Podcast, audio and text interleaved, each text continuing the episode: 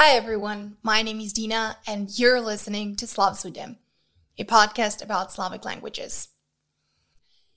In the previous episode, we talked about the verbal aspect in imperative and what implication does it have. Today, we're going to continue speaking about verbal aspect and imperative, but with one additional thing negation. Before we continue, I would like to remind you that Slavstvuyte is a completely self funded project, which means that any donation counts. If you like what I do, you can support me at www.buymeacoffee.com slash Slavstvuyte. Thank you very much for your donations. While I was researching for this episode, I came across one sentence that kind of sounded like modern Slavic languages all prefer using imperfective when it comes to prohibition. Technically, this is true, but not in all cases and not in all Slavic languages.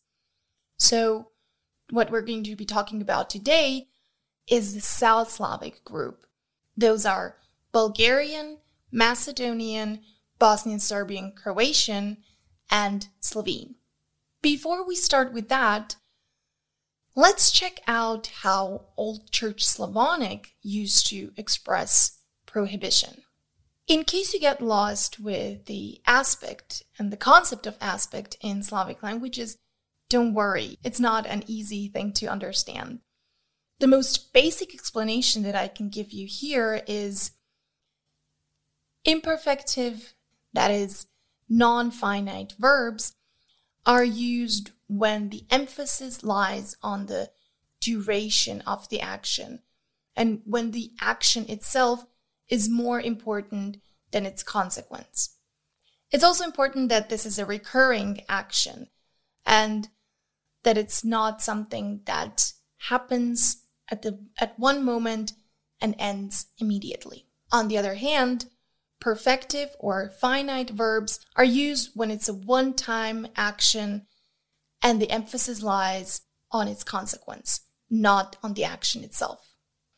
Okay, now let's check out the Old Church Slavonic. Old Church Slavonic was the first Slavic literary language that dates back to the 9th century. And in that time, the monuments and the written documents that are written tell us something a bit differently from the situation that we have in modern Slavic languages. That is, Old Church Slavonic used both imperfective and perfective verbs when expressing a prohibition. As I mentioned before, perfective is used when when the consequence of the action is more important than the action itself, whereas imperfective is used when the duration and the action itself is more important.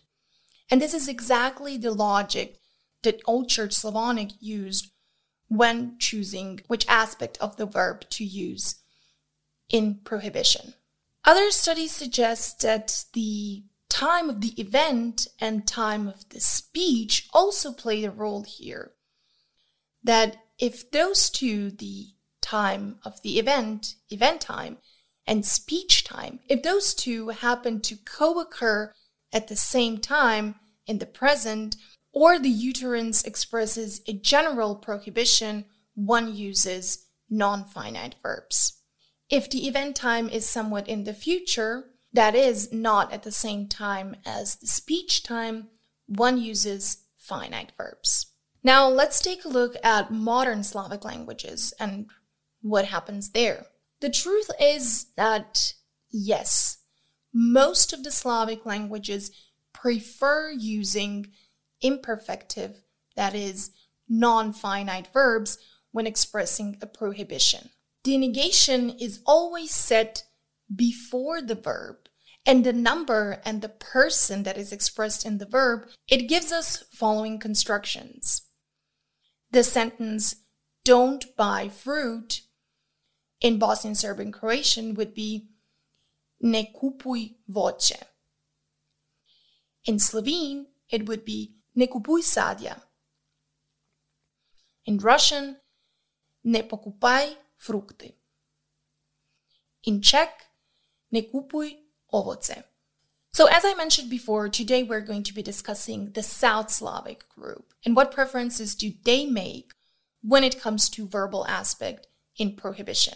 South Slavic languages, that is, all of them except Slovene, really follow the path that I mentioned before. They prefer using imperfective, non finite verbs when it comes to expressing a prohibition. Bosnian Serbian Croatian has two verbs that are exception. Shvatiti, to get, to understand, and zaboraviti, to forget. Those two verbs come in finite form when it comes to prohibition. Don't get me wrong, ne shvati me pogrešno, not ne shvataj me pogrešno. Don't forget what you promised, ne zaboravi šta si obećao, not ne zaboravljaj šta si obećao. In other cases, in order to use a finite verb, one needs what we call a periphrastic prohibition.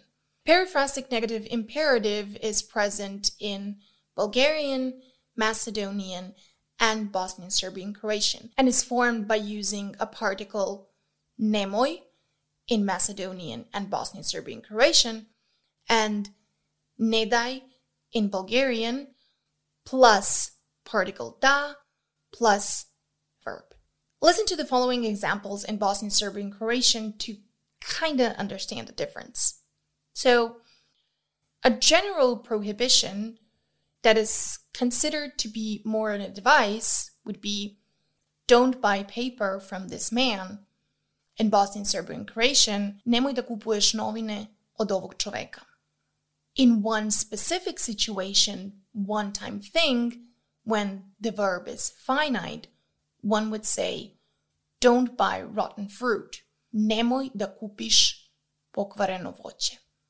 Now, the thing with using a finite verb in periphrastic negated imperative is that you kind of get the feeling that it's it's a situation that is already familiar and it's a situation that already occurred before so in this case you want to emphasize that this time this cannot happen again in the sentence that i've mentioned before nemoj da kupiš pokvareno voće i personally have a feeling that it's something that already happened. So someone sometimes bought rotten fruit, and this time they're at the door, they want to come out and go to the store, and I use this finite verb telling them that in this specific situation, this cannot happen again. Buying rotten fruit cannot happen again. When I said that South Slavic languages, with the exception of Slovene, use non finite verbs to express prohibitions, I wasn't 100% right. In Bosnian Serbian Croatian, those finite verbs can be found in some biblical texts in a more spiritual manner. For example, in the Ten Commandments, one would read in Bosnian Serbian Croatian, ne ubi, not ne ubijaj, don't kill. In Bulgarian and Macedonian, as well as in other Slavic languages, that would be expressed with non finite verb. Now, when taking a look at Slovene, both finite and non finite verbs are to be found when expressing a prohibition. There is no such thing as periphrastic negative imperative in Slovene, so there is only this one particle ne, and then the verb in imperative. What I find important to mention here is that in some cases, Slovene really does differ from the South Slavic group and tends to be more similar to the West Slavic languages, that is, Czech and Slovak. And this is exactly one of those cases where Slovene differs. So let's see what that looks like. In the following example, there is a paper by Domen Krvina, who did a study on imperfective and perfective in imperative in modern Slovene. So, imperfective would be expressed in the following sentence. Prebrskali ti bodo sobo, zato je pretirano ne pospravljaj. They're going to search through your room, so you don't need to really clean it up now. On the other side, perfective can be found in the following sentence. Pomembno. Pri osteoporozi nikoli ne popite več kot dveh skodelic kave. Important. If you suffer from osteoporosis, do not drink more than two cups of coffee a day. So what exactly is the difference here? When when do we use finite and when do we use non-finite verb? The first sentence is more of an advice and it takes the well-being of the hearer into consideration as well. If you remember what I talked about in the previous episode, we kind of have similar situations in Russian with проходите, заходите, раздевайтесь. Those are the kind of things where you use imperfective and it's more of an advice in a sense. It's not really a prohibition. In this case, it is also more of a general statement. So, in any case, if someone is going to search through your room, you don't really have to make an effort and tidy it up. So it works for this particular case as well as in general. What about the second example that we had with coffee and osteoporosis? That is also kind of an advice, but not really. So Krvina states in his article that there are other factors that also influence whether you're going to use a finite or non finite verb when stating a prohibition. In this sentence, it is a quantitative limitation that plays a crucial role. More than two cups a day suggests that there is a quantitative limitation that cannot be exceeded. It is important that you stop after these two cups of coffee, which the finite form indicates the action being done and complete. The action here, drinking coffee. And that is it for today. Join me next time when we're going to talk about East and West Slavic languages and their preferences when it comes to verbal aspect when expressing a prohibition. Thank you very much for listening.